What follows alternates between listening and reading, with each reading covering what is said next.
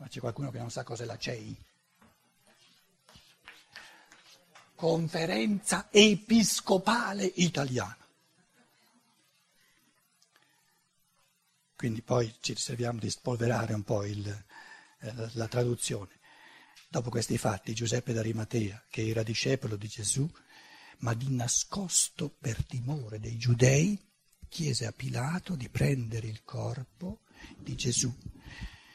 Pilato lo concesse, allora egli andò e prese il corpo di Gesù, vi andò anche Nicodemo, quello che in precedenza era andato da lui di notte, e portò una mistura di mirra e di aloe di circa cento libbre.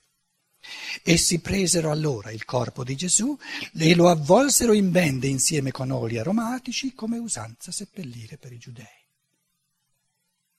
Ora, nel luogo dove era stato crocifisso, vi era un giardino e nel giardino un sepolcro. Sepolcro, immagine del minerale morto, giardino, l'immagine del vivente, forze viventi. un sepolcro nuovo nel quale nessuno era stato mai, era stato ancora deposto. Là, dunque, deposero Gesù a motivo della parascive dei giudei della Pasqua, grande festa, poiché quel sepolcro era vicino. 20. Nel... Posso farti una domanda prima che cominci il 20? la, la Posso? Luciana e la, l'organizzatrice naturalmente. A cena mi ha fatto una pappardella che ci sono due microfoni e può parlare soltanto chi, chi riceve un microfono in mano, però lei vuole fare un'eccezione. No, io ho il microfono, non lo vedi? Ah, Ho dato a lui un po' di tempo per dartela in mano, dai. eh, vabbè, un po' di tempo ci vuole. Su- scusa, eh, in eh, questi ultimi versetti eh, ci eravamo soffermati, avevamo detto che il sepolcro nuovo potevamo considerarlo, diciamo, terra 4, l'incarnazione attuale planetaria della Terra. Però eh, vorrei se tu mi potessi un momentino soffermare sul nessuno, su quel nessuno sta- nel quale nessuno, su quel nessuno. Sì. Grazie. Cioè, se, è, se è nuovo, altrimenti, altrimenti- se è nuovo, beh, altrimenti il sepolcro non è nuovo. Eh Sì, però la Terra 4 esiste da... No, quando- no, no, no, no. Volevo soltanto dire, nuovo e nessuno vanno insieme. Sì, certo. Bene. Perché questo ti facilita adesso la Sì, sì. comprensione di quello che, mm, che sto per dire. Teniamo presente però in, in- in chiave metodologica che io non ti dico questa è l'interpretazione, Sì, lo so. sono spunti di riflessione. Eh, si può considerare anche da un altro aspetto, da un altro aspetto, proprio questa la sovranità eh, della scienza e dello spirito. Ehm, se volete, cosa faccio io qui? Eh, sono improvvisazioni a modo mio, ma ognuno è autorizzato a fare, autorizzato era la parola che cercavo prima, ognuno è autorizzato a fare le sue improvvisazioni sul Vangelo di Giovanni. E Col ne sono- microfono. Com'è? Col microfono. Ah, col microfono soltanto. Sì, non intendevo dire ehm, direttamente qui, ma insomma. ehm. Allora, tu ci hai riportato a una prospettiva molto vasta, che è quella dei sette gradini evolutivi della Terra più grossi che ci siano. Per tutto il resto poi sono aspetti mh, particolareggianti, diciamo, no? Questo modo di, ehm, di esegesi o questo- questo- questa linea di riflessione ha un grosso vantaggio e un grosso svantaggio. Il grosso vantaggio è che è onniabbracciante, perché è la, è la più vasta che ci sia e tutto il resto poi eh, trova il suo posto lì dentro. Il grosso svantaggio che può nascere se uno non se ne serve in un modo giusto è che se non viene riempita di sempre più particolari resta molto astratta, perché così basta, capito? Però siccome siamo agli inizi della scienza dello spirito, siccome eh, la scienza naturale che noi conosciamo quindi la conoscenza del mondo visibile, pecca piuttosto di sintesi esasperata o di analisi esasperata? Di analisi esasperata, la sintesi manca proprio, perché ogni, ogni tipo di sintesi va, diciamo, nel mondo del pensiero.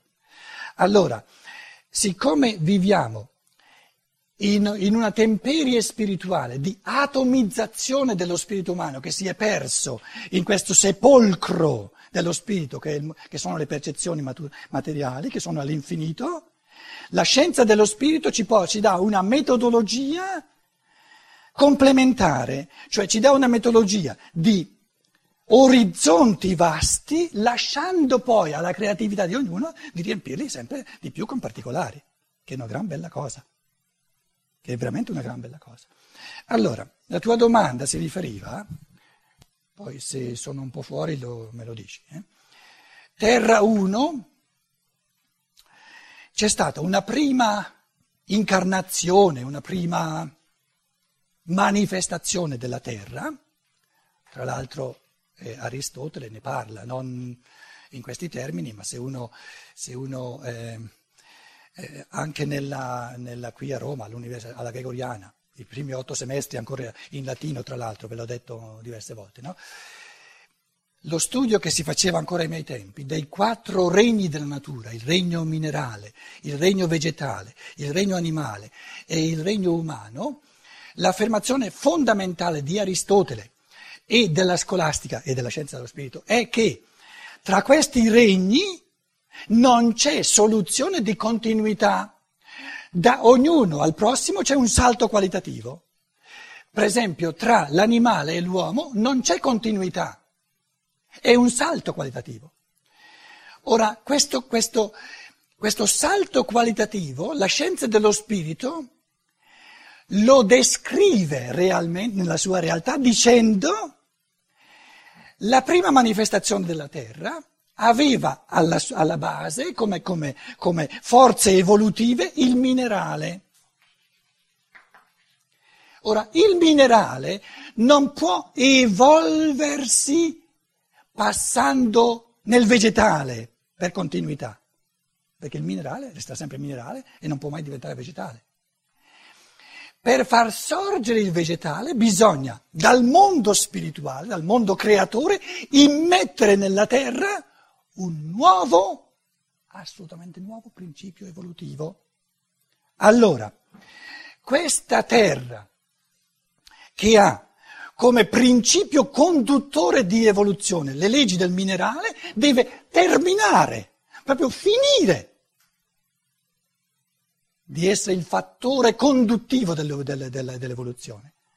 E deve sorgere, ma proprio deve sorgere, una terra due, tutta diversa, una creazione dal nulla. E questa creazione è dal nulla perché è tutta diversa, è tutta nuova.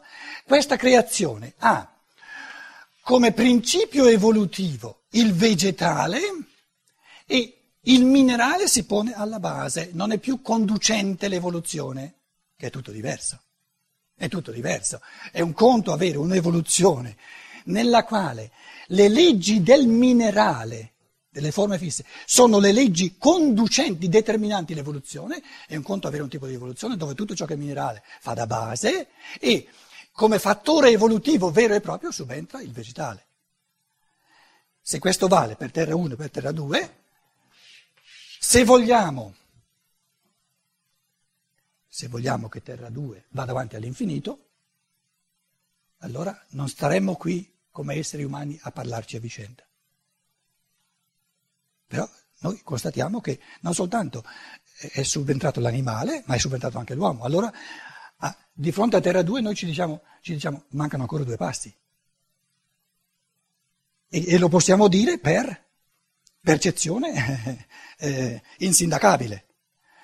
L'affermazione che facciamo è che per arrivare a Terra 3 bisogna cancellare Terra 2, cioè bisogna Terra 3 dove il principio conducente, determinante l'evoluzione è il principio animale, astrale, animico, dove il minerale e il vegetale sono subservienti, sono, sono, fanno da base, cioè, eh, come dire, rendono, sono le condizioni sine qua non del fenomeno animico, è tutto un altro tipo di creazione.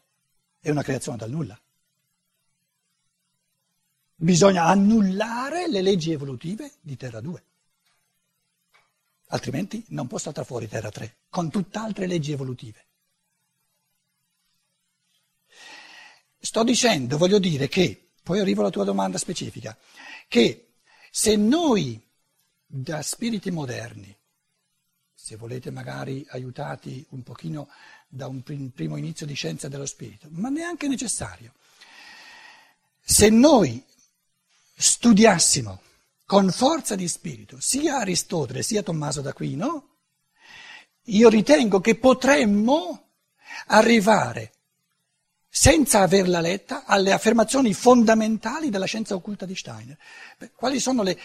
La scienza occulta, per chi non la conosce, è il testo fondamentale sull'evoluzione di Rudolf Steiner, si chiama scienza occulta, una brutta traduzione in italiano, io avrei evitato la parola occulta nella cultura italiana, comunque è stato tradotto così dagli antroposofi italiani.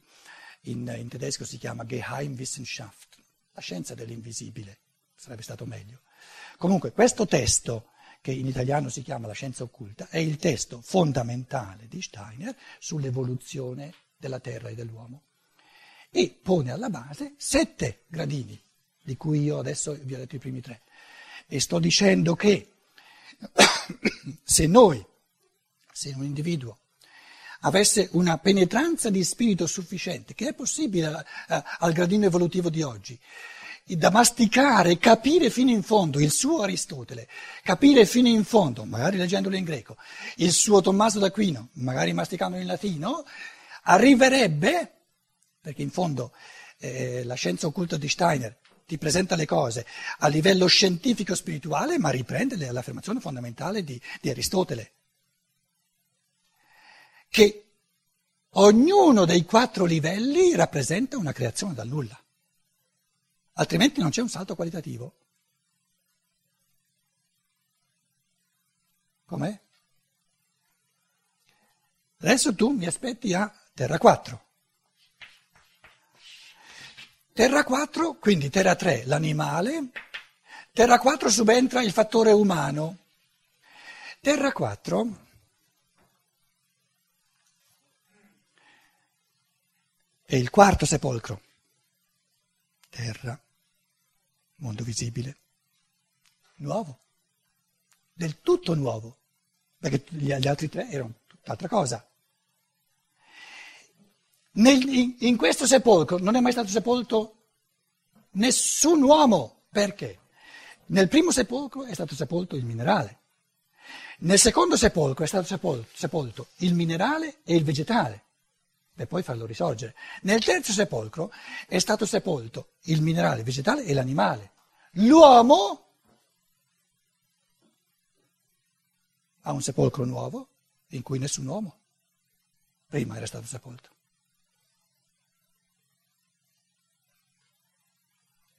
Sta a fare che nessun uomo c'era stato sepolto non mi entra in testa. Perché lo spirito umano non c'era prima appunto non era mai stato sepolto ne, nelle incarnazioni planetarie precedenti, ma in Terra 4, prima dell'evento del Golgotha, no, Terra 4 no, è no, già il nuovo sepolcro di tutta l'umanità. No, no, no, no, no. Terra 4 è dall'inizio alla fine un sepolcro. Attenta. Perché stiamo ragionando in, in, termini di sintesi. Sì, ecco. ma questo è il punto, certo. Eh, certo, è questo, attenta. È questo. Sì, eh, il, il, io ho parlato, mi sono scalmanato un pochino, eh, per, per evidenziare questa svolta dove ciò che è fisico, materiale, sensibile sparisce e dove ti trovi di fronte allo spirito. Quindi, quindi tutta l'evoluzione della Terra è fatta di due parti la sepoltura fino a metà e la risurrezione. E questa sepoltura è una sola.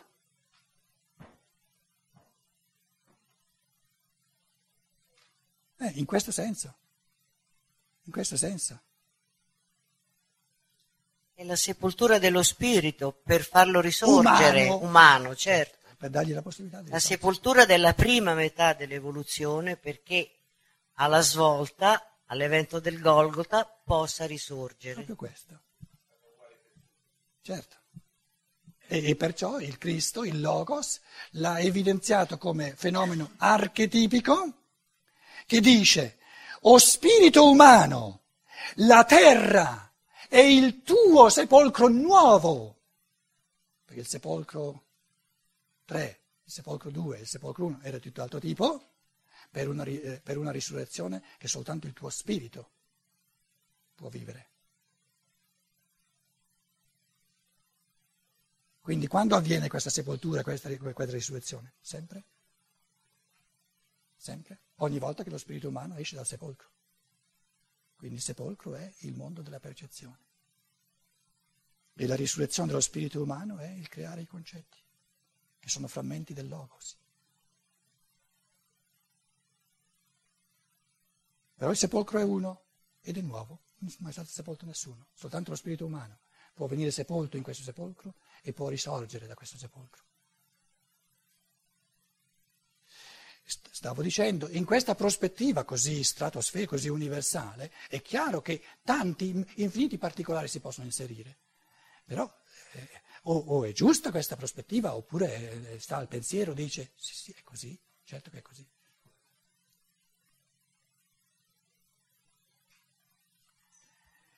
A Maria Maddalena anticipo un frammento che poi domani affronteremo nel testo. Il risorto appare nell'immaginazione di un giardiniere. La terra morta che diventa vivente. Perché il primo passo di risurrezione dello spirito umano è il livello immaginativo. Il Cristo come giardiniere. Il secondo passo di risurrezione dal sepolcro del mondo materiale, di risurrezione dello spirito umano, Steiner lo chiama il livello ispirativo. Il Cristo come consolatore. E il terzo passo di risurrezione dello spirito umano è il livello intuitivo. Il Cristo come logos creatore. Però il primo gradino è l'immaginazione, dove sovrasensibilmente il Cristo viene visto nel mondo eterico, cioè connesso con le forze del vivente, con le forze eteriche che fanno vivere sia le piante, sia gli animali, sia l'uomo.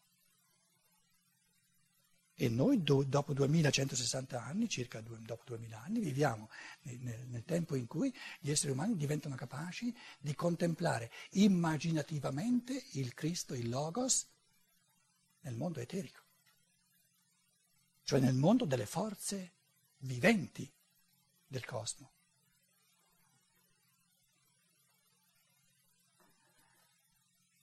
Luciana mi ha fermato all'inizio del 20, volevo leggere l'inizio del 20, poi eh, magari lasciare la parola a voi. Nel giorno dopo, il sabato, Maria di Magdala si recò al sepolcro di buon mattino.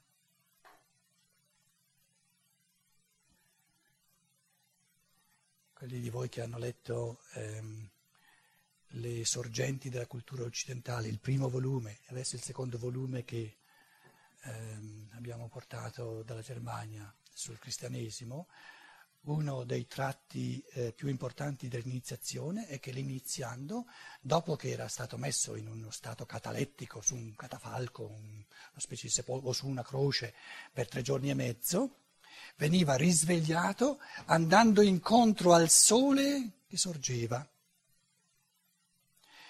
In questo secondo volume, il cristianesimo come fatto eh, storico-spirituale, l'ho chiamato in italiano, eh, Steiner descrive che gli Esseni, il cristianesimo è sorto nella spirituale degli Esseni, in una certa polarità, in una certa opposizione allo spirito del giudaismo tradizionale, e perciò il giudaismo tradizionale l'ha messo a morte, perché le, la spiritualità non combaciava. Mm.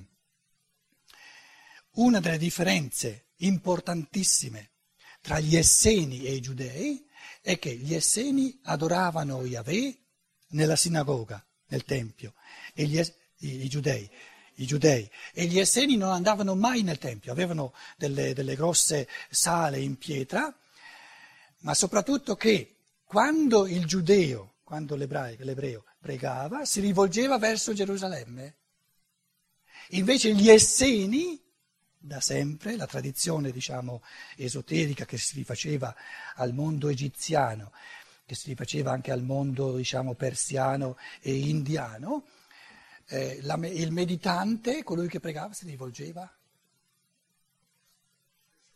verso il sole che sorge, si rivolgeva ad est.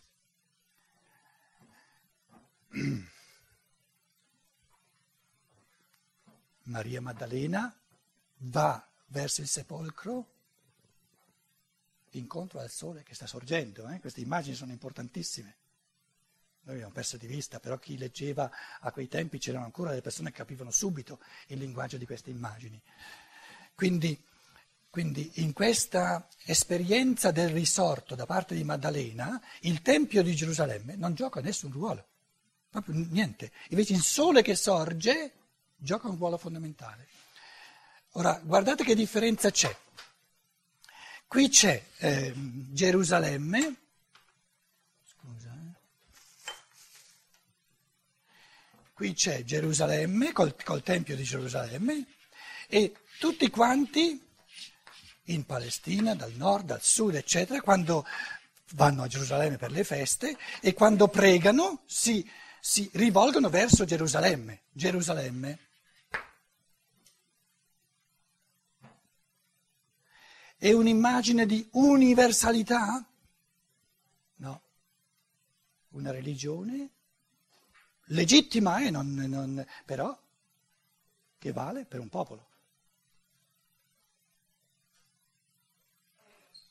Se sei giudeo ti va benissimo, se non sei giudeo non ti dice nulla. Adesso qui abbiamo la terra e qui abbiamo il sole che sorge. Quando tutti gli uomini sulla terra si rivolgono verso il sole che sorge, sono tutti affratellati, nessuno viene escluso. Questa è un'immagine di assoluta universalità.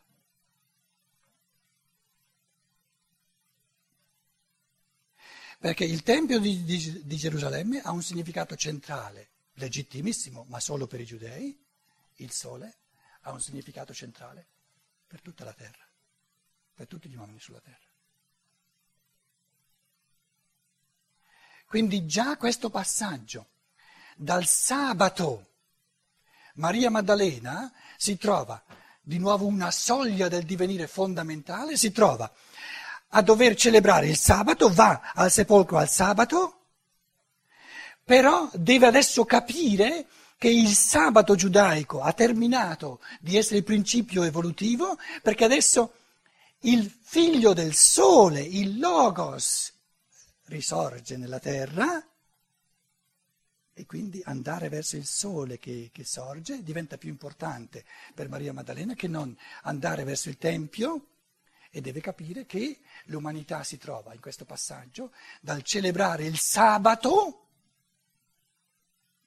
a celebrare la domenica. Sabato Saturday. Cos'è il sabato? Il sabato è Saturno.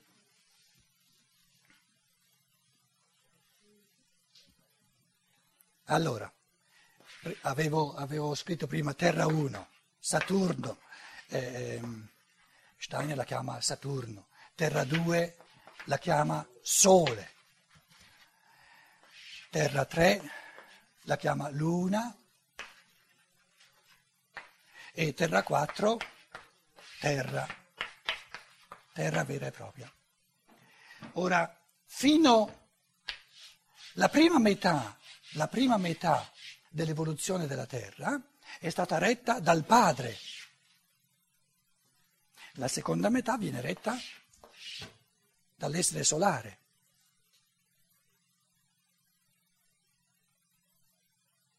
Quindi eh, Maria Maddalena si trova in questo grande passaggio dal celebrare il sabato al celebrare Sonntag, Sunday,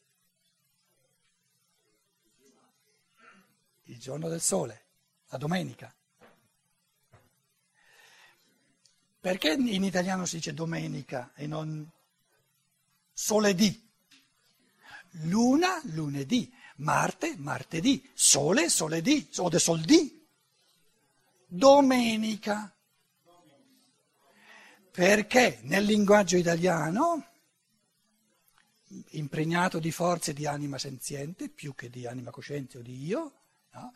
il Cristo, per questi, per questi primi duemila anni dell'evoluzione, più che come essere solare che suscita la solarità di luce e di calore in ogni essere umano, è stato vissuto come il Dominus. E noi siamo i suoi servitori. Il Dominus. E noi, e noi siamo i suoi servitori. Per cui, fino ad oggi, un elemento, un elemento se volete, eh, per chi vuole andare avanti nell'evoluzione, un elemento profondamente anacronistico, però dobbiamo essere tolleranti gli uni con gli altri perché ci sono tante persone che, se volete, ne hanno ancora bisogno, ma anche tante persone che scappano via. Fino ad oggi il sacerdote, non vorrei neanche dire cristiano, diciamo pure cattolico, si rivolge ai fedeli e dice Dominus vobiscum. Il Signore è con voi. Dove c'è un Signore si presuppone un servo o dei servi.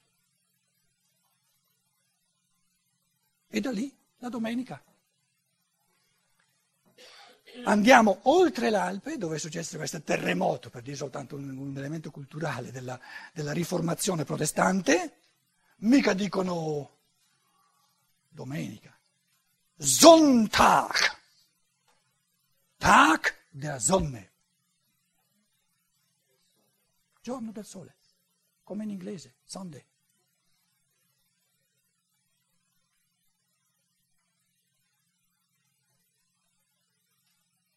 Quindi, eh, se volete, questo passaggio, questa soglia che Maria Maddalena si trova ad affrontare tra il sabato saturnico, paterno del Padre dei cieli, ebraico, al, al giorno del sole, del Logos, del Cristo, che apre la seconda metà dell'evoluzione, eh, la cultura italiana cattolica eh, si trova ancora all'inizio perché, eh, perché dobbiamo addirittura creare eh, diciamo, i presupposti conoscitivi per, per orientarci un po' in queste cose. E vedremo domani che non è facile per Maria Maddalena, eh, diciamo, eh, in termini di cammino di conoscenza e di coscienza, venire catapultata all'improvviso da una matrice culturale saturnia, dove il sabato, il Shabbat, era il grande giorno di, di, del riposo del, eh, di Yahweh, adesso a venire interpellata dal Logos, dall'essere solare, che la chiama per nome. E soltanto quando lui la chiama per nome, Mariam, riconosce la sua voce. Stein direbbe, nel momento in cui sale dal livello immaginativo, dove vide l'immagine del giardiniere, la terra come un giardino, la terra come un insieme di forze vitali e il logos, che è l'essenza di tutte queste forze vitali, passa da questo elemento di visione immaginativa all'elemento di ispirazione uditiva, nel momento in cui ode la sua voce, lo riconosce. E perché lo riconosce nella voce? perché lui è il logos che parla al cuore umano. Finché è muto, finché resta muto, non lo riconosce. Nel momento in cui fa sentire la sua voce come logos, lo riconosce e vorrebbe subito eh, eh, sca, sca, catapultarsi a livello intuitivo dell'intuizione spirituale, vorrebbe afferrarlo. E Cristo dice no, no, no, Maria Maddalena, piano, piano, piano. Avrai bisogno di tutti i millenni della seconda metà dell'evoluzione per interiorizzare sempre di più la voce del Logos. E soltanto quando avrai interiorizzato tutte le parole di sapienza e di amore che lui narra all'umanità, avrai interiorizzato lui nella sua essenza. Cioè il livello intuitivo è il risultato cumulativo complessivo dell'evoluzione della Terra. In altre parole, essere uomini significa essere uditori della parola del Logos in cammino. Perché le cose che il Logos ha da dirci sono da, da narrarci, sono infinite.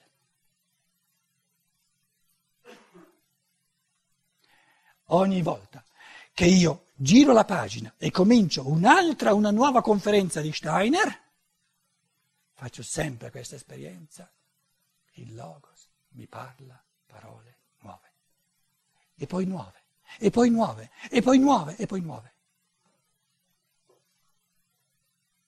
La scienza dello spirito di Steiner è il narrare del Logos nell'umanità di oggi più favoloso, pieno di favole, pieno di meraviglie che ci sia.